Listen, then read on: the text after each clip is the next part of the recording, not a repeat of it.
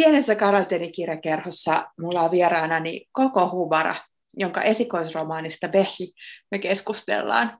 Mahtavaa saada sinut tänne. Tervetuloa Koko. Kiitos, ihana olla täällä. Vaikka olemmekin täällä omissa työpisteissämme huhuilemassa maailmaa, niin kuin tämä vuosi on vähän tahtonut mennä. Ö, tosiaan tämä on sun esikoisromaani ja ehkä ekana kysymyksenä mä mietin sitä, että kun sä kirjoitat paljon ja julkaiset paljon, sä oot julkaissut esseitä ja tavallaan osallistut kulttuurikeskusteluun ja muuhun niin kirjallisesti jatkuvasti, niin miten ö, romaanin kirjoittaminen sit suhteutui tähän muuhun työhön ja muuhun kirjoittamiseen? Oliko se erilaista, ö, oliko siinä jotain, mihin piti asennoitua jotenkin eri lailla? Miten se koit? No se oli tosi erilaista ja ihan samanlaista. Se oli hämmentävää, kun se tietenkin niin kuin teknisestihän se on se sama prosessi, että istutaan vaan yksinään ja kirjoitetaan ja sitten ei ö, annetaan vaan asioiden tulla ja sitten mietitään jotenkin, että mitäs kaikkea tässä niin on. Mutta sitten kun tämä on niin fiktiota, niin sitten mä yhtäkkiä tajusin, että, että mä voin laittaa niin kuin mitä vaan sanoja peräkkäin niin kuin mihin tahansa järjestykseen ja luoda kokonaan niin kuin jonkun sellaisen oman maailman ja sisäisen logiikan, joka sitten niin että kunhan mä sen niin kuin teen jotenkin lukijalle näkyväksi, niin sitten mä voin sen sisällä tehdä mitä tahansa. Ja mulla kesti jotenkin niin kuin hetken antaa itselleni lupa siihen, ja kyllä musta tuntuu, että tuossa ehkä vähän näkyy se, että et, et kyllä mä niinku, ne esseet on sellaisia itselle läheisiä, että esimerkiksi kun siellä kirjassa siellä loppupäässä on sellainen kohta, missä tämä Behi tapaa ystävänsä ja ne keskustelee, se haluaisi puhua ihan muusta, mutta ne päätyy keskustelemaan kaikenlaisista syvällisistä Ranskan valistusaikaan liittyvistä asioista, niin siinä on niin sellainen kohta, joka on tavallaan, se voisi myös olla essee sen kirjan sisällä niin kuin äitiydestä, että että en mä ihan pystynyt päästään niin kuitenkin irti siitä, enkä usko, että ehkä mä en koskaan päästä, ehkä se on mun tapa tehdä myös asioita. Mutta siis oli tosi ihmeellistä, en mä, niin kuin, jos mä esseekin tai lehtijuttu ylipäätään, niin eihän mä näe siis mitään niin semmoisia silmien edessä mitään semmoisia maailmoja tai ihmisiä, vaan että pitää pysyä, valitettavasti pitää pysyä tosiasioissa.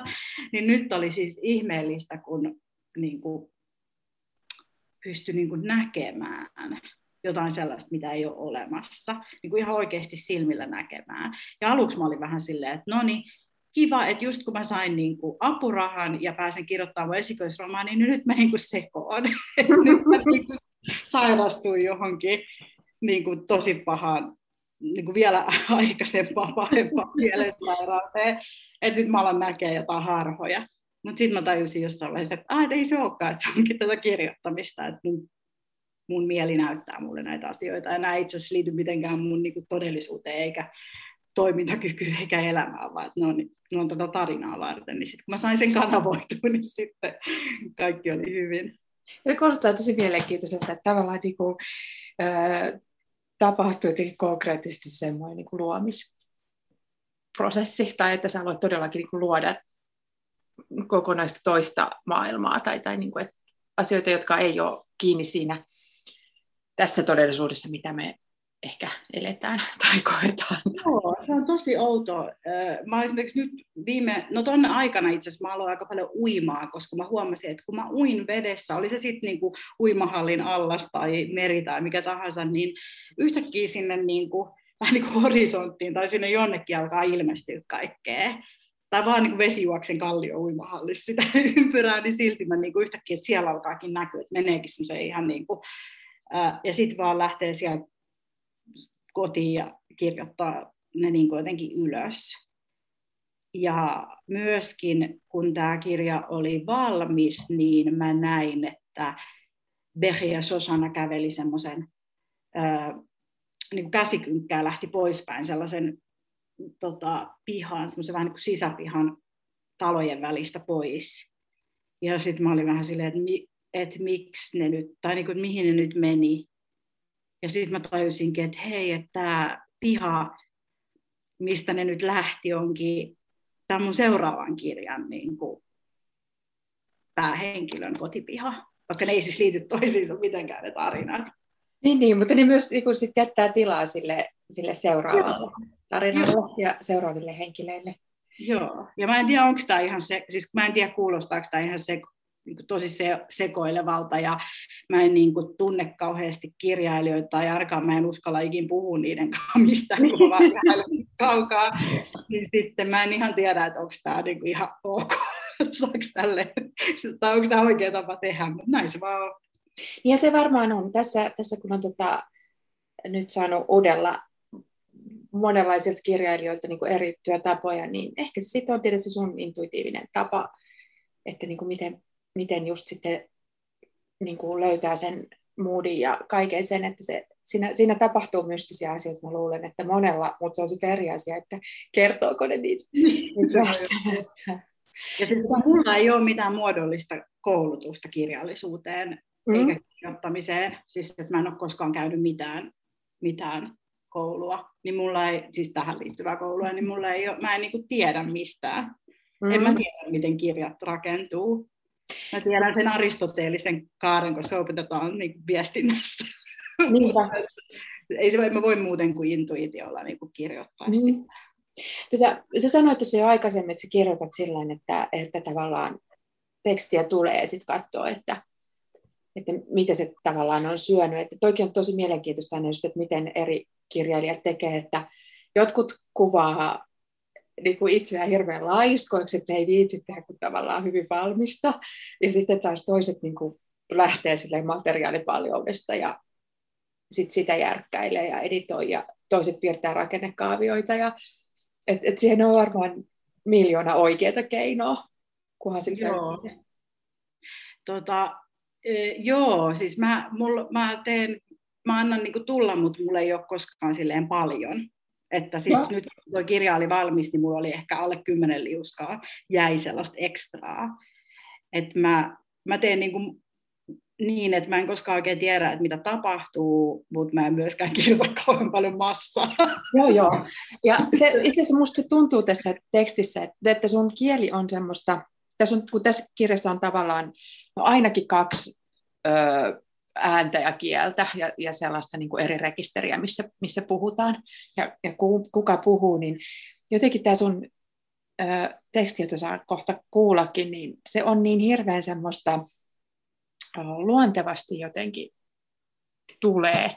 Ja sitä just kiinnosti, kiinnosti tietää, että, että tota, onko se tiukan editoinnin tulosta vai onko se sitä, että se tavallaan myös niin kuin, tiedät, että se on, se on vähän niin kuin ehkä sitten semmoinen niin kuin jotenkin, tässä on jotain semmoista rytmi, rytmiä on paljon ja jotenkin niin kuin lauseet esimerkiksi, niistä tapahtuu paljon ihan siellä lauseen ja sanojen tasolla, niin onko se sitten jotenkin johonkin musikaalisuuteen tai tämmöiseen verrattavissa oleva kyky, miten sä ajattelet itse siitä?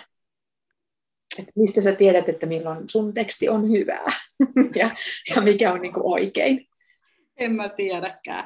Tota, no onhan tota siis toki tietysti ihan hirveän paljon editoitu ja mulla on tosi hyvä toi, toi, toi kustannustoimittaja Antti Kasperi, jonka kanssa mä sitten niin tuon viimeisen rakenteen jotenkin sain, koska mulla oli vähän erilaisia versioita siitä, että miten noin limittyy noin eri, eri tasot tonne niin sitten viime kädessä me yhdessä niin sitä tosi paljon mietittiin, että mikä olisi niin järkevän, järkevin, että onko ne niin ihan eri osat tai onko ne pidempiä pätkiä vai lyhyempiä pätkiä.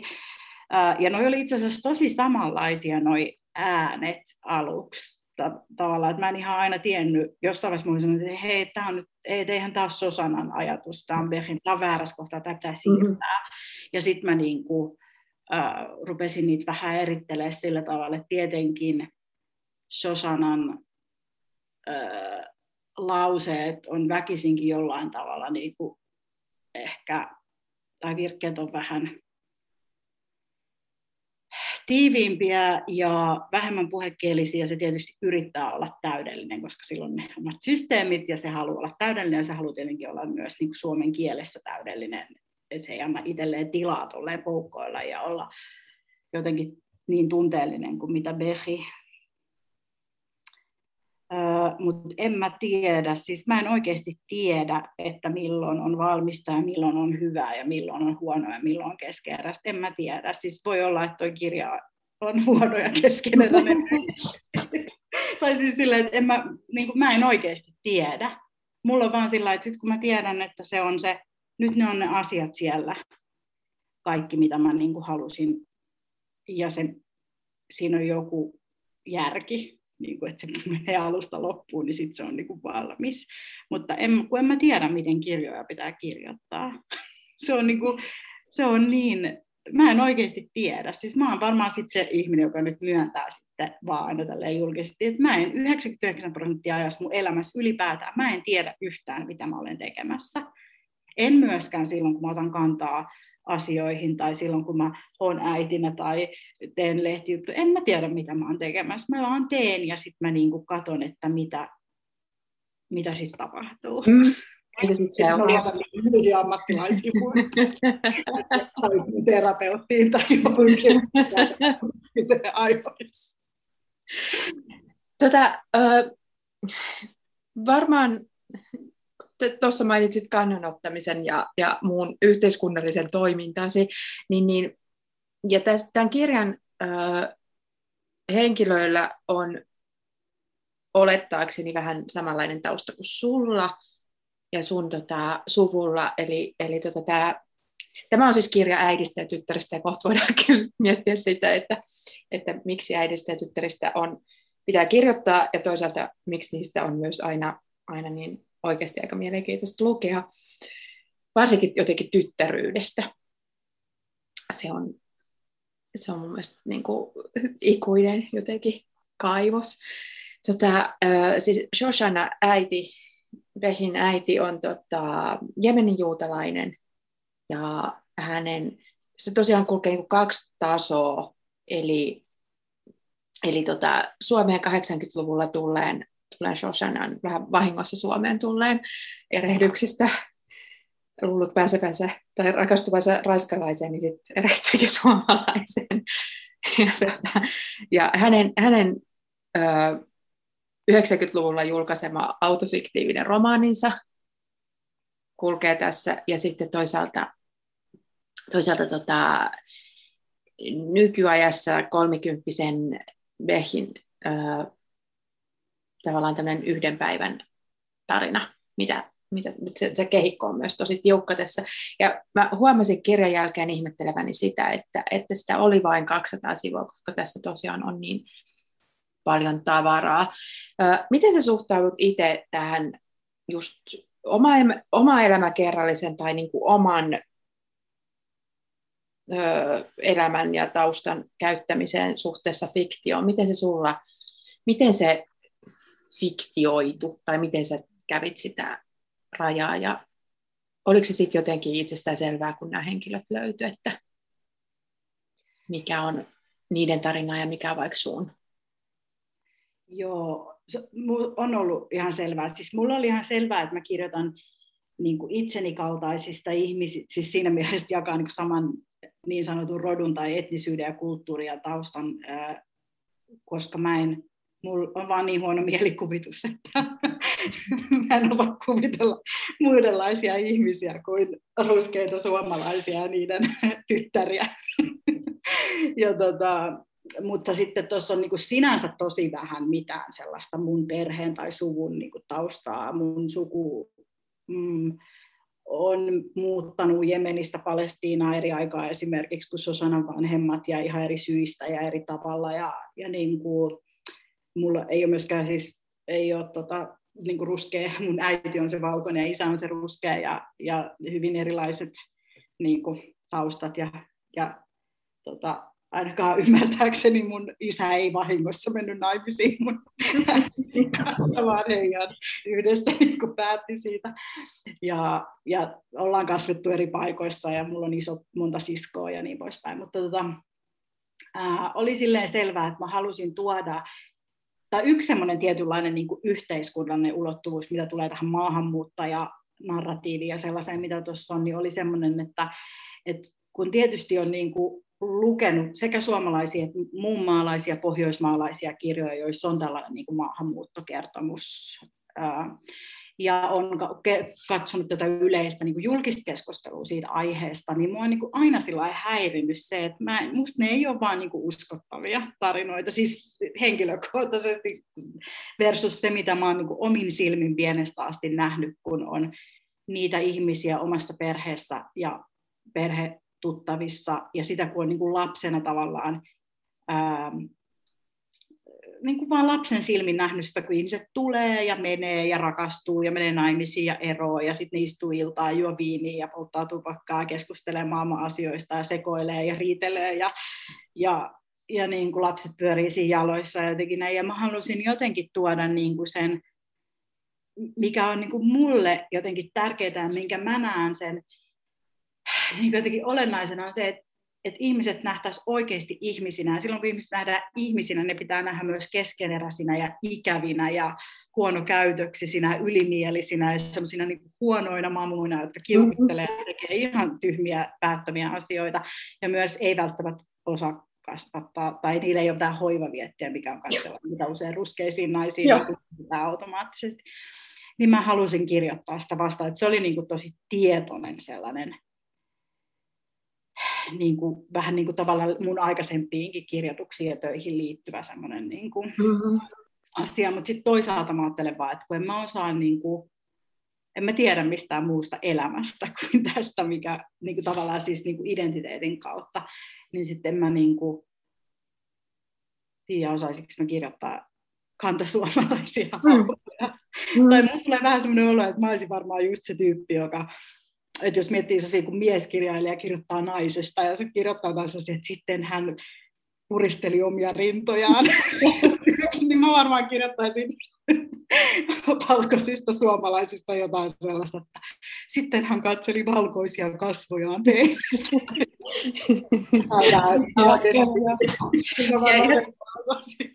Se tässä on tosi, tosi tota, kiinnostavaa, just on, on tämä Shoshana-hahmo, ja se, mikä te, niin kuin, kuten sä sanoit, että hän on tosiaan niin kuin ihminen, että kun, ihan niin kuin sä sanoit, niin, niin tosiaan se, että, että maahanmuuttajille varataan sellaisia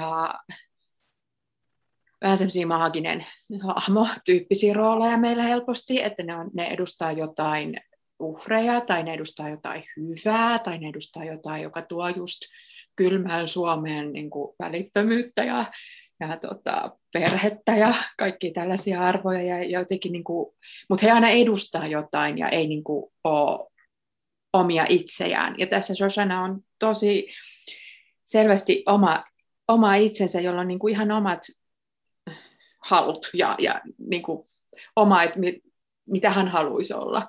Ja niin tuossa kohdassa, jonka sä kohta luet, niin tota, esimerkiksi se, että, että hän on tällainen niin kuin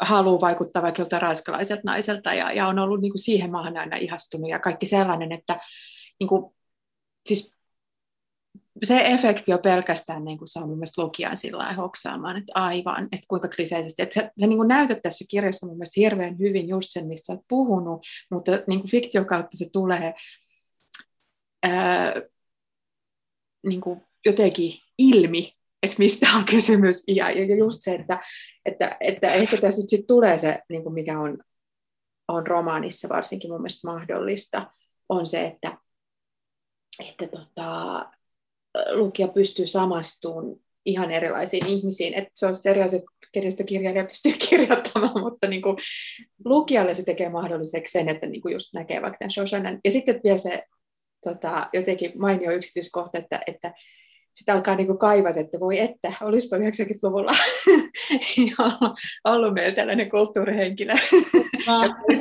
ja just nimenomaan niin oma elämäkerrallisen romaanin, jota sitten olisi ihailtu ja johon niin kuin me jo voitaisiin viitata ja johon niin kuin vaikka just niin kuin hänen tyttärensä niin kuin kapinoista vastaan.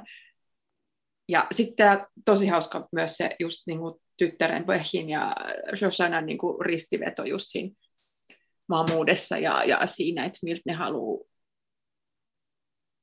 näyttää ja, ja niin kuin mihin luokkaan kuuluu. Ja nyt säkin pääset ääneen sanomaan jotain tästä aiheesta. Joo, ihanaa kuulla, koska siis ähm,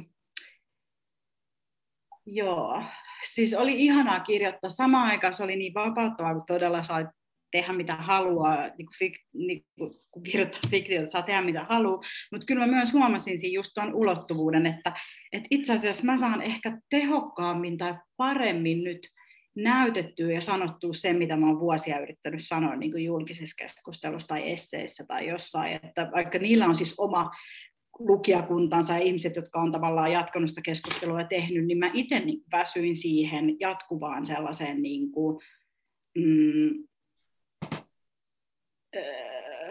mä tiedän, vähättelyksi vähätellyksi tuleminen on niin kuin väärä, se ole se, mutta semmoinen niin kuin tavallaan, että, että mä jotenkin yksin vastaan jotain Suomen kulttuurikenttää, joka on vaan mulle jotenkin tosi silleen, että kuka sä, mitä sä oikein selität, sä et tiedä mitään. Vähän semmoinen tosi outo, tietyllä tavalla tosi kliseinen hölmöasetelma. Ja, ja sitten nyt kun mä kirjoitin tämän niin kuin romaanin, niin must, mulle tuli sellainen olo, että, että mä oon niin kuin tietyllä tavalla saanut jonkun uuden mahdollisuudenkin. Niin kuin, mikä on siis, ei se pitäisi niin mennä, mutta siis se on silti mun mielestä ihan mielenkiintoista ja, ja jotenkin niin kuin avaa taas uusia tapoja niin kuin kuitenkin keskustella ihan sellaisista oikeasti tärkeistä asioista, joista mun mielestä edelleen pitää keskustella. Mutta antaa niin kuin mullekin saa tehtyä rentoutta ja vapautta keskustella siitä niin kuin jotenkin. Se ei ole niin niin jotenkin ahdistavaa tai, mm. tai jotenkin niin, niin kuin hankalaa tai semmoista jotenkin. Joo, ja jotenkin sellaista äm, niin kuin väärin ymmärtämisen tahallisen ja tahattoman ja jotenkin sellaisen, että et joku, joku sellainen, että sekin, mistä olet puhunut niin kuin just siitä, että kuinka niin kuin,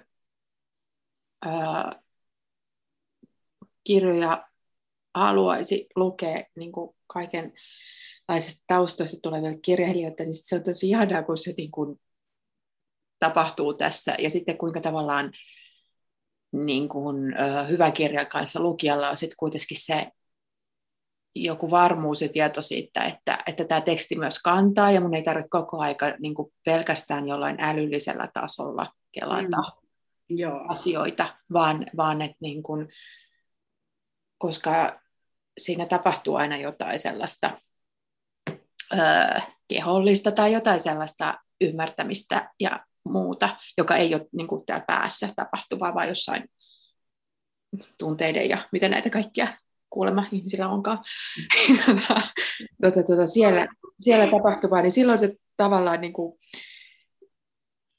jotenkin se vaan sitten niin näyttää sen todeksi, että mitä enemmän meillä on erilaisia tarinoita ja ääniä, niin sitä enemmän meillä on myös ymmärrystä, että se vaan jotenkin tapahtuu sillä, sillä niin kuin oikeasti. Niin, niin. On niin kuin se keskustelu ja sitten on niin kuin oikeasti oikeasti. ja, ja se, että miten niin kuin, et, ja kun jotenkin kun nykyään keskustelukulttuuri on myös niin kummallista, kun se toisaalta on niin paikallaan pyörivää, ja säkin varmaan saat osallistua jatkuvasti samoihin jauhantoihin. Ja ja sitten tuntuu, että tietyllä tavalla mikään ei mene eteenpäin, paitsi sitten varmasti niin kuin oikeasti menee ja, ja niin kuin pienemmissä piireissä ja akateemisesti ja kaikilla tällaisilla tavoilla keskustelu. Mutta sitten, niin, että se, se on vaan niin, sen kaiken turhauttavan sellaisen vänkäämisen vastapainoksi, niin, kyllä mun mielestä tämäkin kirja osoittaa, että vanha kunnon romaani kyllä pitää. Niin siis tämä on just se juttu, siis kyllä se on niinku se, koska se tempo on vaan niin eri se, että reagoitko sä niinku somessa johonkin Instagram-storeihin tai uudelleen postaat jotain niinku yhden lauseen mittaisia pieniä laatikoita, missä voi olla siis tietenkin koko maailma ja, ja eihän kaikki pysty ja, ja niin kykene lukemaan kirjoja tai tutkimuksia tai osallistua siihen keskusteluun. Siis somella tietenkin on oma paikkansa niin kuin mutta se ei, mä oon nyt niinku huomannut, se ei esimerkiksi niinku mulle, se ei ole se mun formaatti. Mm-hmm. Et se oli niinku, sehän oli siis, se mahdollisti mulle tämän koko uran, että mä vahingossa silloin joskus tuuttasin niitä juttuja sinne ja se meni semi viraaliksi, mutta et ei se niinku ole se, että kyllä siis romaani, ja kirja, siis ihan paperinen painettu kirja, niin se on vaan se, se hitaus. Että kun puhutaan isoista, isoista teemoista ja sitten jotenkin, että ne hitaasti tulee täältä niin kuin silmistä mm-hmm. ja sitten ne valuu sun kehoon ja sitten sä niin kuin haet sitä paikkaa maailmassa ja sun niin kuin, sä pääset katsomaan sitä jonkun toisen ihmisen silmin ja jostain ihan toisesta kulmasta ja sitten toisaalta samalla niin kuin samastua voimakkaasti, että hei, mustakin tuntuu tolta. Niin siis se on niin paljon syvällisempi kokemus kuin se, että mä scrollaan puhelinta ja on silleen, että no onpa hienot, onpa hienot kengät, mäkin haluan tällaiset. se on niin kuin, ja siis joo, ja siksi mä yritän aina väkisin pakottaa kaikkia ihmisiä lukemaan kirjoja ja keskustelemaan niistä mun kanssa, koska siis eh, jos ei, siitä, jos ei sitä vahdi, niin se voi myös vähän sillä hävitä. Mm. Kyllä, joo. Joo, jotenkin se, että, että mutta sitten tässä just kirjassa on myös sit se ihana, ihana puoli, että nyt kun tämäkin on maailmassa niin, tota, se on niin henkilökohtaista myös se niiden löytäminen, että just sen kaiken niin kuin tavallaan, vaikka just some, niin kuin ju, semmoisen semi-julkisen, puolijulkisen olemisen kanssa, niin kirjan niin kuin myös se kokeminen ja lukeminen on niin tosi sisällä tapahtuvaa, ja sitten sen saa myös pitää vähän semmoisena niin omana juttuna. Niin on. Ja sitten se, että tota, kun ihmiset aina jotenkin miettii sitä, että, että miten meistä jää tuonne nettiin jotenkin kaikki jäljet ja kaikki, kaikesta jää niin kuin dataa ja kaikki meidän jutut on siellä niin vuosikymmeniä, niin sitten mä niin kuin mä tajuan sen, mutta miettikää sitä, että kirjat on niin kuin oikeasti ikuisia. Mä saatan mennä nyt kirjastoon ja lainata jonkun 300 vuotta sitten mm-hmm. Kirjoitetun kirjan, ja se vasta jälki onkin. Se on niin kuin paljon pidempi kuin joku internet, sitten mä saan sen ja, ja mä menen johonkin ja mä näen, miten koko meidän niin kuin maailma ja sivistys on rakentunut ja kieli ja kaikki. Ja, ja näen, että tämä ihminen on niin kuin jättänyt, että, että, mä en ole, että tavallaan mä oon nyt ajatellut, että no, että toi kirja myy, minkä myy nyt ja saa näkyvyyttä just Instagramissa sen verran, kun saa ja, ja sitä lainataan kirjastosta nyt sen verran, kun sitä lainataan, mutta siis jokuhan voi löytää sen vaikka sadan vuoden päästä ja olla silleen, että tämä on minulle henkilökohtaisesti mm. nyt tärkeä. Tai sitten se on vain semmoinen viidekirja, joka luetaan jossain niin kuin ratikassa matkalla töihin ja se ei oikeastaan sitä ei edes muisteta, mutta siis joka tapauksessa se jää. Et en mä, et ihmistähän pitäisi puhua paljon enemmän kirjojen jättävästä jäljestä kuin jostain somesta, mm. tai niin kuin siitä kaikesta, mitä tänne kertyy. Mm. Äh, kuinka äh, oleellista sulle oli, että tämä Shoshana-hahmo on just itse kirjailija, ja tota, tässä on tavallaan tässä on koko aika sellainen nämä molemmat naiset on, on niin tekstien ja, ja lukemisen ja semmoisen kanssa tekemisissä, niin oliko se jotenkin itsestäänselvä ratkaisu vai oivalsiko sen kautta jotain? Se, se tuli itse asiassa siitä alun perin, että kun 2017 oli toi Suomi 100, satavuotis itsenäisyysvuosi, ja mä olin Anja Snellmanin kanssa radiossa keskustelemassa Sonja Oosta.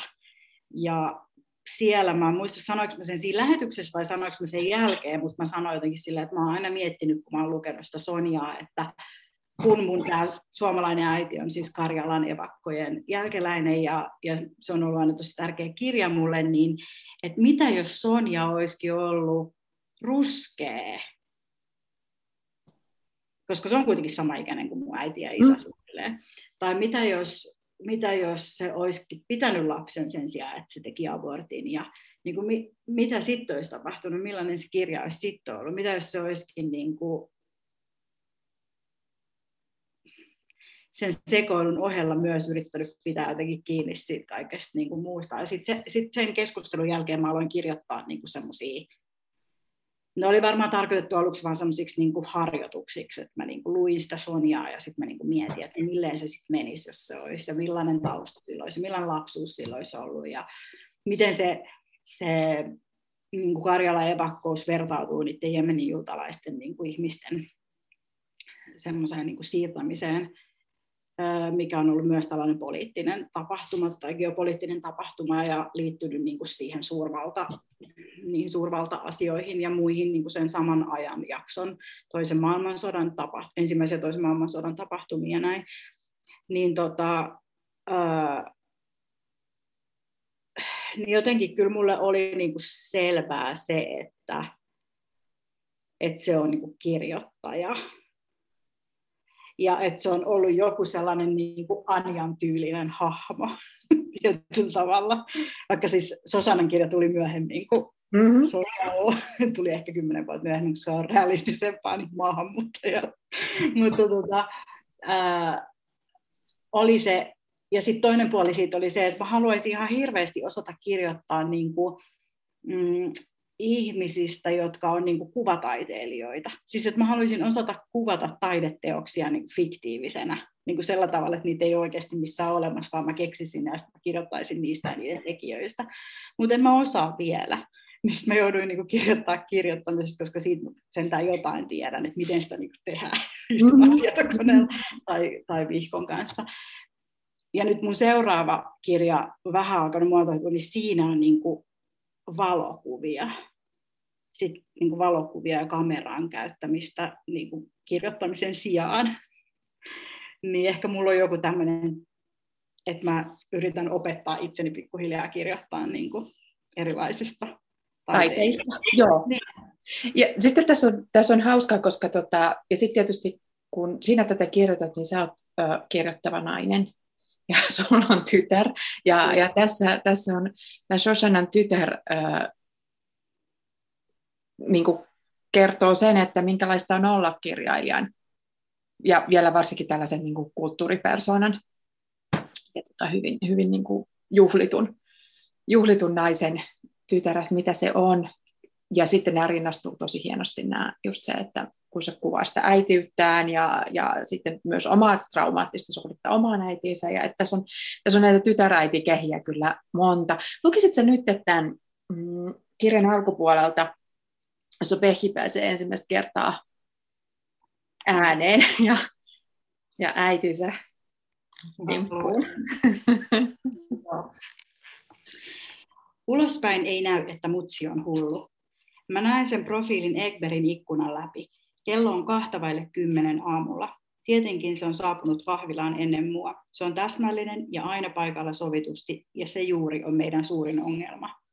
Se on valinnut ikkunapöydän oikealta oven vierestä. Se me aina valitaan, jos vain mitenkään mahdollista.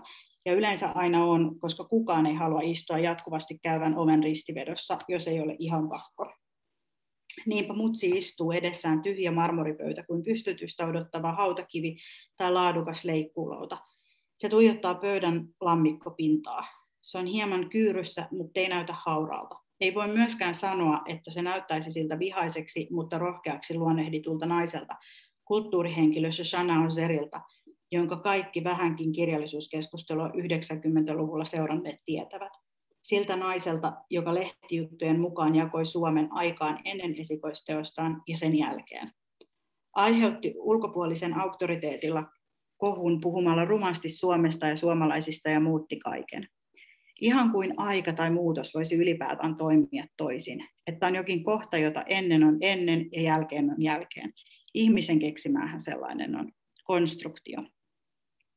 Se ei näytä multa, vaikka se on mun mutsi. Saattaa olla, että juuri nyt, juuri tässä hetkessä vain mä ja se tiedetään, kuka se oikeasti on viisikymppinen, kohta kuusikymppinen pimeä nainen, joka on sattunut joskus synnyttämään lapsen, minut, jonka kanssa voi käydä aamukahvilla vaihtamassa kuulumisia, hyviä ja huonoja uutisia. Mutta vain mä meistä kahdesta, mä koko maailmassa, maailmankaikkeudessa, maailman historiassa tiedän tämän mutsista. Se ei ole pelkästään äiti, vaan siitä tulee kohta isoäiti. Tai se on jo, riippuu miten se lasketaan, ennen vai jälkeen. Mä koputan ikkunan, mutsi pelästyy. Se vie oikean käden rintalastalleen, joka on samaan aikaan sekä kupera että kovera, ja nipistää itseään peukalolla ja keskisormella. Etusormi sojottaa viistosti kohti sen vasenta olkapäätä. Se henkäisee ja röyhistää rintaansa, räpyttelee ripsiään teatraalisesti. Sen ripset on luonnostaan kuin riikinkukon sulat. Mä virnistän sille iloisesti, se virnistää takaisin. näyttää vielä kieltä päälle nauraen, työntää kellertävän vaaleanpunaisen lihapalansa niin liki ikkunaa, että se melkein osuu lasiin. Mutta mutsin pupillit on liian laajat. Mä näen lasin läpi, että se on hermostunut. Niin kauan kuin mä muistan, se on täris, tärissyt aina kun me ollaan lähekkäin, kuin sellainen pieni maidon vaahdotin. Mä huomaan sen nytkin heti kun astun sisään. Se nousee pöydästä halatakseen mua, ojentaa kynsinauhoista perille pureskellut luisevat talttasormensa, joiden päissä on jäljellä vain pienet kuun sirppikynnet. Hei rakas ihminen, se kuiskaa ja tarttuu halatessaan mua ponin hännästä. Moi, mä sanon. Mutsi uhkaisee. Miksi sinulla on arganolyö päässä, ethän sinä tarvitse sitä? Tarviinpas. Mihin? No vaikka mihin. Miksi tämä on sulle aina joku juttu? No ei se nyt ole mikään juttu, en minä sitä, kunhan kysyin. Ok. Mä irrottaudun mutsin otteesta, istun alas ja hymyilen sille väkisin. Se hymyilee mun hiusrajalle. Mulla on korkea otsa, se on ainoa meitä yhdistävä piirre. Se ei ole koskaan pystynyt katsomaan mua silmiin, paitsi tunteen vallassa tai satunnaisesti ikkunalasin läpi. Siihen ei ikinä totu. Me istutaan alas, vastakkain tietenkin. Saladonin vihreät verhot muodostavat ison ärkirjaimen, pylväänä ojentuvan jalan, joka kehystää meitä, ja niille painetut pionit, hortensiat, neilikat, eksoottiset perhoset ja linnut räpyttelee meille. Sinusta lähtee kamala meteli. Kiitti. Se ei ollut kehu. Mä tiedän. En ymmärrä, miksi sinä yrität näyttää hipiltä. En mä yritä näyttää hipiltä, mä yritän näyttää omalta itseltäni. Onko se omana itsenä olemista, jos pitää yrittää? Kysymysmerkki puuttuu kokonaan. Mutsi paraskin puhumaan sen systeemi kokonaisuudessaan tänä aamuna. Kankeaksi suoristettu otsatukka ja samassa kohtaa takaraivolla yhtä kireä, kuiva ja hauras nuttura, tummansininen V-aukkoinen Erik Bombardin kasmirneule joltakin sen Pariisin matkoista, tarkalleen keskisiniset farmarihousut, joiden lahkeet on leikattu nilkkapituisiksi luomaan illuusio pidemmistä sääristä. Se on pukeutunut syysvaatteisiin, vaikka on elokuun puoliväli, vielä sellainen, mitä sanotaan intiaanikesäksi on sillä sentään kermanväriset espadrillokset paljaissa jaloissa. Parfyymipilvi O. Dadrian. Käytännössä pelkkää aivastuttavaa sitrusta koko nainen. Laukku jonkun toisen ihmisen kakkupuuterin värinen. Sen pääkallologo siipinen roikkuu vain yhden tikin varassa. Omituista, ettei mutsi ole korjannut sitä heti. Miten voi olla, ettei se ole huomannut? Mutsilla ei ole varaa puhua omana itsenä olemisesta. Se on häpeilemättömin frankofiili, jonka mä olen koskaan nähnyt. Noin kolme vuotta sen jälkeen, kun Ranska-hullutus iski siihen, sen täytyi olla vuonna 1994. Mutsista tuli monien tuntema puheenaihe ja kirjailija autofiktiivisella pienoisromaanillaan Shoshana Ain kävi täällä.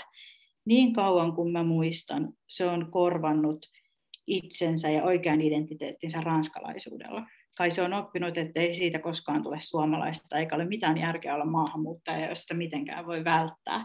Mä sinänsä tajuan sen, tämä on yksi vitun rasistimaa. Mutta se ei tee koskaan mitään ilman hyvää syytä. Se tekee kaiken systeemien läpi. Niinpä mutsi vaivautuu korneille 60 kertaa 60 senttimetrin käsimaalattuinen silkkihuiveineen ja tietoisesti välinpitämättöminen huulimeikkeineen. Sen sijaan, että se olisi mitä on, suoraan sanottuna ja loppujen lopuksi mamu, jonkun sortin arabi. Se tekee kaikkensa ollakseen jonkinlainen eurooppalaisen turistin karikatyyri, jotta saisi vain olla, olla rauhassa. Se on parempi kuin ei mitään. Silti myötähäpeä on hämärällä tavalla äänekäs keskustelu. Korvissa soi, kun mä katselen mutsia. Kaikesta huolimatta mä en käsitä, miksi se on tuollainen pelkuri. Miksi juuri kaikki, mikä on ranskalaista, on sen mielestä hyvää miksei vaikka Italia tai Espanja tai New York. Monissa ranskalaisissa asioissa ei tietenkään ole mitään vikaa. Kyllä mäkin tykkään Serge Gainsbourgista ja Louvresta ja Saint Laurentista ja sitkoisesta patongista, joka repii kitalain irti matkalla vatsaan. Kuka ei? Mutsi on aina pitänyt kaikenlaisista systeemeistä. Ikävien asioiden käsittely hoidetaan Fatserilla bananasplitin äärellä molemmille oma, vaikkei kumpikaan jaksa kokonaista annosta loppuun, koska mutsi ei halua, että kukaan koskee sen ruokaan. Hyviä tilanteita varten on Eekberg, annos vaihtuva, koska mutsin mielestä iloihin voi mahtua myös ihan pikkuisen joustoa, toisin kuin mihinkään muuhun elämässä. Ilo venyy vähän enemmän kuin kaikki muu, mutta kyllä sekin aina lopulta napsahtaa takaisin sormille. täytyy myöntää. Mä en ollut varma kumpaan kahvilaan sitä olisi tänään pitänyt kysyä, pyytää saapumaan. Vaikka mutsilla on systeemit käytännön asioita varten, on vaikea ennakoida, mikä sitä ilahduttaa ja mikä saa sen hermostumaan, ylipäätään tuntemaan mitään, mikä on se mielestä oikein ja väärin, mikä kiinnostavaa ja mikä piinaavan tylsää. Usein näiden, näitä tunnetiloja on mutsin kohdalla mahdoton erottaa toisistaan. Kiitos. Hyvä hengästyttää. Se oli hyvä pitkä pätkä, koska tuota, siinä päästään heti tämän tyttären ja äidin suhteeseen ja saadaan tosi paljon vihjeitä molemmista. Tuossa on muutenkin koko aika siinä, vaikka molemmat pääsee ääneen, niin ne ei pääse selittämään auki kauhean paljon, vaan, vaan enemmän me saadaan vihjeitä, vihjeitä siitä, että missä mennään ja mistä tullaan ja miksi. Sä tuossa nauriskelit ennen, ennen äänityksen alkua, että, että tota, sä olit lueskellut jotain palautetta, että miksi pitää kirjoittaa äidin ja tyttären suhteessa tekstejä. Mä oon kuluneen juttu ja onhan se. Voi tälleen niin, nyt tämän näkökulmasta sanoa, että, että tota, aika paljon, aika paljon tulee, tulee tällä kirjoja äidin ja lapsen ja isän ja pojan ja pojan ja tyttären ja näin kaikesta, mutta onhan se kiehtovaa ja onhan se niin kuin myös semmoinen, missä voi aina ammentaa. Miten sä itse perustelit itsellesi, että miksi tämä kirja on äidistä ja tyttärestä ja ehkä vielä niin kuin potenssiin monta? Tota, no siis harva meistä ei ole jonkun lapsi, mm. aika moni, tai siis kuka me, kenellä meistä nyt ei olisi jonkin, tai jos ei... Jos, ei, jos ei ole, niin sitten niin, se vasta olisikin. tai sitten ainakin niin kuin kaikki me tunnistetaan se tarve sille, ja sellaiselle niin kuin äitihahmolle tai isähahmoille elämässä ja niin kuin niille ihmisille, ja, ja, kaikki, ja nykyään on tosi muodikasta ja tarpeellistakin puhua niin chosen familystä, koska kaikki ei, ei voi tai ei pysty tai ei halua olla niiden biologisten ihmisten kanssa, niin, niin meillä on joku tosi luontainen tarve tietenkin aina hakeutua se jonkunlaiseen perheyksikköön tai suhteeseen ja, ja ei kai sitä oikein voi kirjoittaa hahmoja ilman, että on joitain ihmisiä siinä ympärillä. Mutta tota, mulla oli siis monta juttua. Yksi oli se, että me tehtiin Astrid Svanin kanssa sellaista post-äiti-nimistä podcastia silloin niin kuin samaan aikaan. Tätä kirjoittelin ja siinä me lähestyttiin niin teori, teorian kautta äitiyttä, niin feministisen äiti, äiti, ja äitiysteorian niin kautta. Astrid tekee siitä siis väitöskirjaa myös, joka ihan kohta saadaan luettavaksemme. Se toivottavasti toimii myös kaverina tälle. Mutta tota, jotenkin oli mulla kova tarve niin kuin jotenkin tehdä niin kuin niitä myös kohtauksiksi, niitä teorioita siinä. Ja, ja sitten muistan, me kyseltiin ympäriinsä, että haluaisiko joku niin kuin julkaista sen meidän podcastiin, haluaisiko joku ostaa sen tai näin, niin saatiin jostain vastaukseksi, että nämä äiti- ja lapsijutut on niin käsitelty jo, että meillä on ollut jo yksi ohjelma tästä aiheesta, ja se oli mun mielestä niin absurdi. Me nauroin sitä ihan katketakseni siis, että et ei kukaan voi sanoa oikeasti noin, että, että meillä on kerran ollut ohjelma tästä aiheesta äidit, äitiys, niin me ei enää niin Loppuun käsitelty teema. Joo, siis se oli mun niin, niin kuin, no siis mis, misogynistinen ja, ja niin kuin, aivan siis niin huvittava. Siis mä, mä muistan, että mä nauroin sitä siis niin, että mun niin kuin, että mä niin kuin tuli kyyneliä silmistä, kun se oli niin uskomattoman huvittava, niin tota, niin varmaan siitä tuli myös se, että ei, kun ihan oikeasti, että, että mä kirjoitan koko loppuelämän vaan tällaisia kirjoja, niin kuin vaan se ärsytys. Eh, siis mä luin nyt, siis on lukemassa, ihan kohta on lukenut loppuun esimerkiksi Big Dish Youtin Onko äiti kuollut, siis ihan niin kuin huvikseni tässä luen sitä ja ää, se on niin kuin taas niin kuin aikuisen lapsen ja aikuisen äidin välinen tarina. Ja, ja olen lukemassa ää, pian ilmestyvää Helmi Kekkosen tämän naisen tarinaa ja uutta romaania ja olen lukenut tästä niin kuin, mitä nyt aina vlogin eteen sattuu, niin eihän ne niin kuin toisiaan sulje ollenkaan pois. Ei, eikä niin kuin tyhjene. Ja, ja, ja just tässä on kiinnostava näkökulma tällä varsinkin mun mielestä suomalaiskirjallisuudessa vähän jo harvinaisempi siinä, että, että kun niin kuin jotenkin, no Sonja on hyvä semmoinen jotenkin merkkipaalu siinä just, että on käsitelty niin kuin tyttären ja äidin suhdetta ja just sitten sellaista, miten se sanoo, ensimmäisen sukupolven oikein just niin vastaan äitiä asettumista. Mutta mitäpä sitten, kun on just se äiti on se tyyppi, joka on tehnyt hyvin merkittäviä asioita ja on myös niin kuin jatkuvasti lukee, kun lapsi katsoo Disney-elokuvaa, niin hän lukee Joan Didionia vieressä ja sitten taas toisaalta Didionin oma äitiys on hyvin niin kuin, ristiriitainen ja hankala. Ja sitten toisaalta myös sellainen, mistä se voi ammentaa itselleen jatkuvasti kirjoittamisen aihetta. Niin tässä on jo niin monta kerrosta heti Joo. päällekkäin. Ja mä luin niitä siis just, no John Didioni tietysti ja mitä hän on sanonut omasta äitiydestään, vaikka Susan Sontagia, joka lähti menee ja jätti vaan lapsen jonnekin, ja kaikki nämä tämmöiset niin taiteilija-äidit, jotka on niin kuin joutunut ikään kuin hylkäämään lapsensa ja, ja menemään niin kuin jonnekin pois, että ne pystyy tekemään taidetta, ja sitten jotenkin sit, kun mä halusin kääntää sen toisinpäin, että entäs sitten, kun se äiti ei lähdekään mihinkään, kun se yrittää niin kaikki voimin väkisin olla. Tosi täydellinen, joo. Tosi hyvä äiti, niin kuin, ja mä, mä kirjoitan nämä kirjat, mutta mä en niin kuin, yhtään nyt niin kuin, ole silleen taiteilija, mikä on siis... Niitä on aina läsnä. Tämä on oma elämä Joo. Niin, no. että, et, et, se on niin kliseinen se jotenkin, ja siinä on jotain sellaista naisvihamielistä mun mielestä siinä, niin kuin, että puhutaan niistä äideistä, jotka hylkää mm. lapsensa, kun miehet tekee sitä koko ajan. Ja, ja eihän niillä ole ollut mitään muuta vaihtoehtoa. Ei ne, ei ne ole voinut tehdä muuten, mutta, mutta 90-luvulla on voinut tehdä toisin.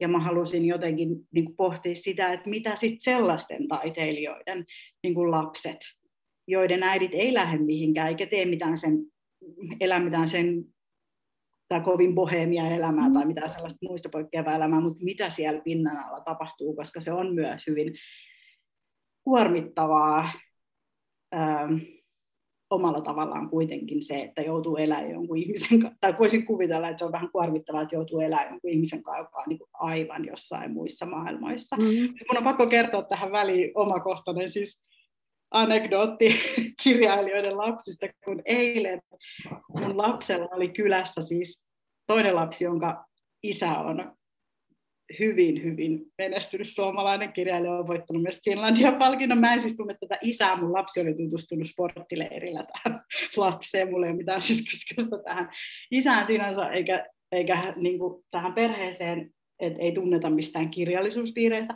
Mutta mä olin siis lukemassa kirjaa omassa huoneessa ja mulla oli ovia oikein, mä kuuntelin, kun ne lapset keskusteli keskenään, että että joo, että mikä sun big flex on sun elämässä. Ja mun big flex on se, että mun äiti on koko hubara. Ja sitten se toinen sanoi, että no mun big flex on se, että mun isä on tämä ja tämä. Että niin kuin mikä on sun suurin niin kuin ylpeyden aihe. Ja sitten tota, sit se kysyi, mun lapsi kysyi siltä, että oot sä jo lukenut sun niin kuin isän kirjan. Ja se, että ei, mun isä on sanonut, että mun pitää odottaa siihen, että mä oon 18. Mutta se on kyllä sanonut, että se on omistanut tämän niin mulle. Ja sitten sit mun lapsi sanoi, että joo, että mulki on mun äidin kirjat, mutta mut en mä ole kans lukenut niitä, koska se on sanonut, että niissä on vähän aikuisten juttui. keskusteli siellä keskenään. Se oli mun mielestä jotenkin niin silleen, että ei, niin kuin, okei, okay, niin kuin life imitates art, mutta en mä olisi voinut myöskään keksiä tuohon omaan kirjaan niin kuin noin hyvää kohtausta ikinä, että lapset puhuu tolleen. Mm-hmm. Ja siinä oli jotain niin, niin kuin koskettavaa ja jotain sellaista, niin kuin, että, että sit ne jako niin kuin keskenään jonkun todellisuuden, missä mm-hmm. se vanhempi tekee työkseen sellaista, että se miettii jotain mielikuvitusasioita. Niinpä, ja niin kuin kuinka, mutta sitten samalla hirveän ylpeitä siitä, että, niin. että se on se. Mutta sama Joo. kuin tässä Behille, että ne ei ole lukenut, hän on vielä aikuisena niin kuin tavallaan äitikapinassa tai jossain ö, sellaisessa, että et, et, ja, ja, ja niin kuin se kaikki, että kun se äiti on niin toisaalta tekee taidetta siitä ja on tehnyt taidetta sitten tunnustuksellisuudesta ja, ja omasta niin kuin rikkinäisyydestä ja kaikesta, mutta samalla on ikään kuin henkilönä sitten just läsnä oleva ja, ja täydellinen ja on nämä systeemit ja on, on sitten ja sitten syömishäiriö.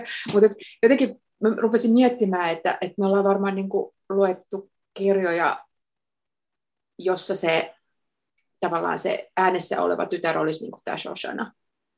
Mutta, mm. mutta, mutta se, että mitä sitten seuraavalle sukupolvelle ja sitten vielä sitä seuraavalle kuuluu, niin se on tosi kiinnostavaa ja, ja niin kuin tosi kiinnostava näkökulma. Ja sitten just se, että, että varmaan kaikilla naiseksi kasvavilla on jossain vaiheessa ihana vapauttava, kun voi täytyä, että kaikesta voi syyttää mutsia että kaikesta, kaikesta niin kuin oman elämän. Että joko on niin kuin joutunut reagoimaan vaikka kaikkiin asioihin ihan eri lailla kuin äiti ja niin kuin tekemään päinvastoin, tai sitten se on sellainen niin kuin painostava varjo, joka, joka leimaa jokaista ja tuomitsee kaikki valinnat.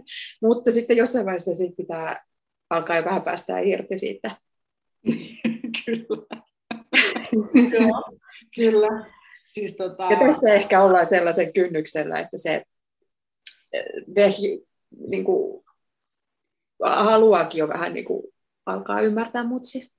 Joo, toi on niin kuin se päivä, jolloin, jota se voi muistella sit myöhemmin. Et silloin mä niin kuin tajusin, että mun äitikin on vaan ihminen.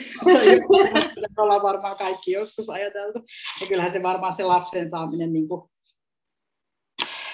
se on siinä, Behihän on siinä niin kuin tavallaan siinä rajoilla, että se on vielä tosi ylimielinen sitä äitiä kohtaan, luulee tietävänsä niin kuin kaiken siitä äidistä, ilman että se vaivautuu niin kuin kysymään mitään mm. siinä tai kuuntelemaan sitä.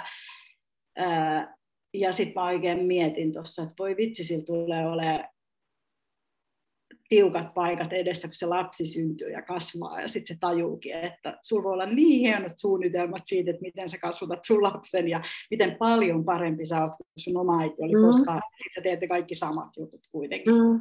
Tai sitten sä viet sen vaan niin kuin aina heilurin on niin kuin äärilaidasta toiseen sen niin kuin toiminnan. Mm.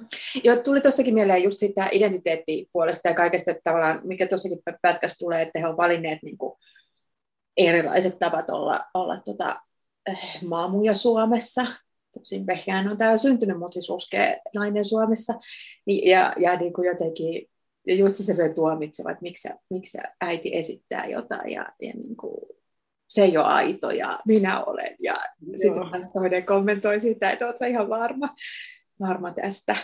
Ja sitten ei niin kuin, kumpikaan ei oikein tiedä edes, että mistä ne tulee, koska mm. ne koska ei Sosanakaan hirveästi halunnut kuunnella niin kuin oman äitinsä tarinoita ja syitä sille, että miksi se on niin kuin tullut ylipäätään lähtenyt sieltä Jemenistä ja muuta. Et, mm-hmm.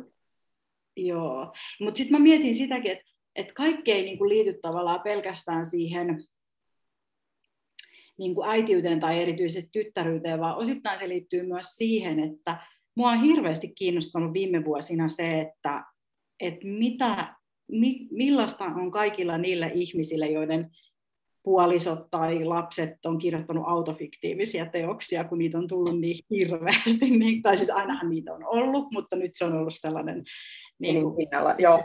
tunnustuksellisuus on viety niin super pitkälle, ja, ja koska sitten itsellä se on aina ollut kuitenkin osa sellaista niin kuin es, henkilökohtaisen esseen, niin mä en ole niin kuin, mm, mä ajattelen, että se on vähän eri, koska se on niin selkeää, että mä en keksi sinne mitään, vaan se on vaan sellaista niin kuin asiapentti osastoa, mutta mitä se on sitten niille, jotka on vähän sekoittanut sitä ja niin kuin twistannut ja vaihtanut jotain, mutta jättänyt jotain oikeaksi.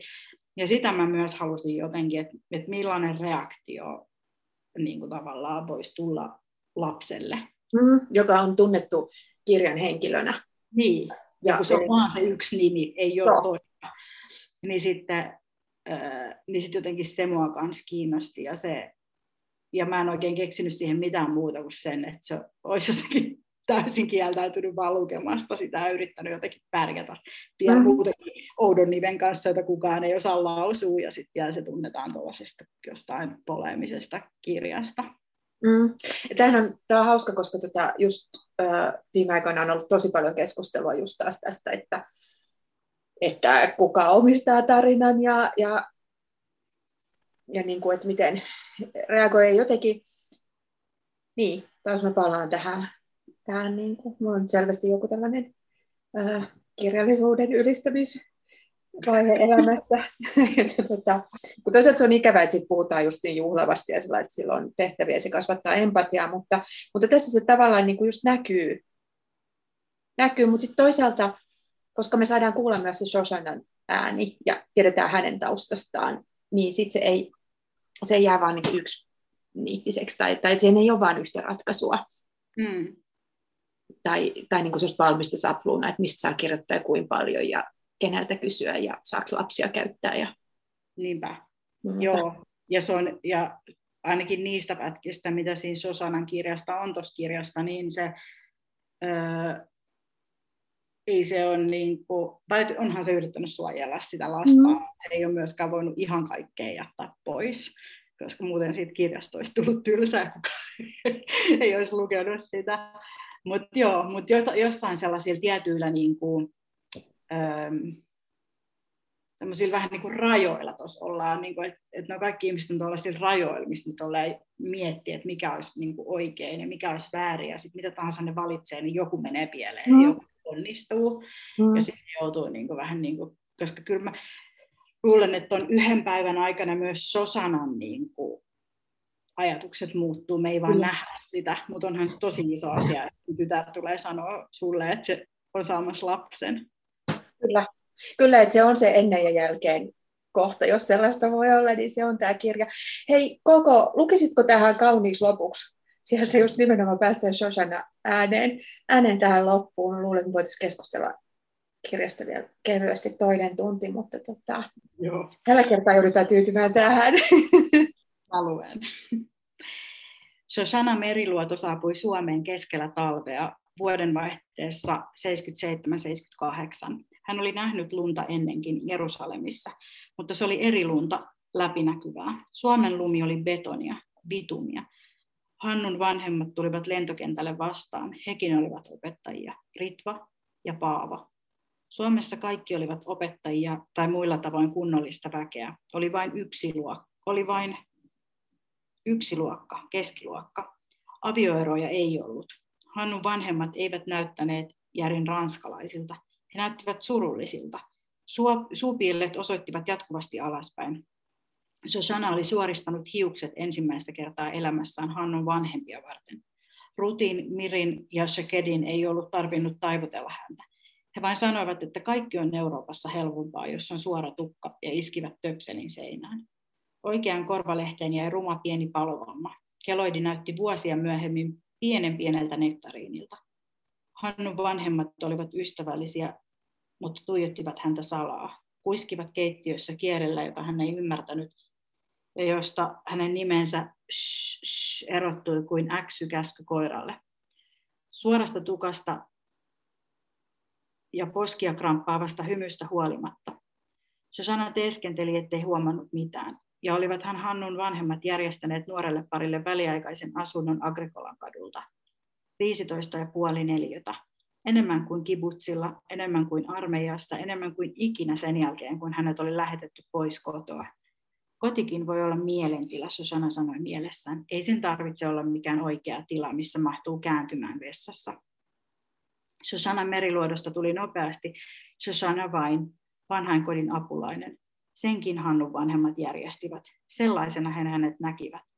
Ja mitä muutakaan hän olisi tehnyt, yhdeksän alisuoritettua repaleista luokkaa koulua ja säälimätön armeija. Hei tyttö, tule tänne. Hei tyttö, autas minut ylös. Joskus Susanna, mutta äärimmäisen harvoin. Hän alkoi muistuttaa epäilyttävästi Shamea. Vaimoa, hyvää ihmistä, nöyrintä palvelijaa. Ja niin kului pari vuotta kumarrellen ja hymyillen kuin idiootti. Suomeen saapumista seuraavan vuoden kesänä hänen palkkakuttinsa alkoivat tulla Agrikolan kadun sijaan Hakaniemen rantaan. Susanna ja Hannu ostivat ensimmäisen oman asuntonsa neljään Pekkaan. Mukana bisneksessä olivat heidän lisäkseen optimistinen pankkilaina ja Hannun vanhempien antelias takaus. Susanna ymmärsi kieltä jo sen verran, että tiesi Suomen talouden olevan hyvällä tolalla. Enää koskaan ei tulisi sotaa, pelkkää jyrkkää ylämäkeä edessä. Kukaan ei puhunut siitä, että ylämäkiä on mahdoton kestää ilman tasaista maastoa laskettelevia tieosuuksia, ja että ylämäät ovat raskaita. Susanna ajatteli yhä useammin, että tämä hemmoteltu kansa oli kyllä omaa luokkaansa naiviudessaan, täynnä ihmisiä päissään pipot, joissa oli pankin logo. Ihmisiä, jotka kuvittelevat, että kaikki kuuluu heille. Ei juuri yhtään englantia, mutta sen he aina osasivat kysyä, että ratsastetaanko siellä teillä päin kamelilla töihin. Hän hymyili ja hymyili ja hymyili. Tämä oli silti pienempi paha, pieni Suomi, ja alkoi säästää uudelleen levysoitinta varten, sillä hän ei ollut voinut tuoda omaansa mukanaan. Vain Adam Hart Motherin Songs in the Key of Lifein, Madman Across the Waterin, Dark Side of the Moonin ja Derrière Lamourin, Miss Pink Floyd Meriluoto, Mademoiselle Holiday Piaf Meriluoto. Kiitos koko. Ja kiitos tästä keskustelusta ja kirjasta. Oli tosi mahtavaa saada sinut vieraaksi. Kiitos, kun sain tulla.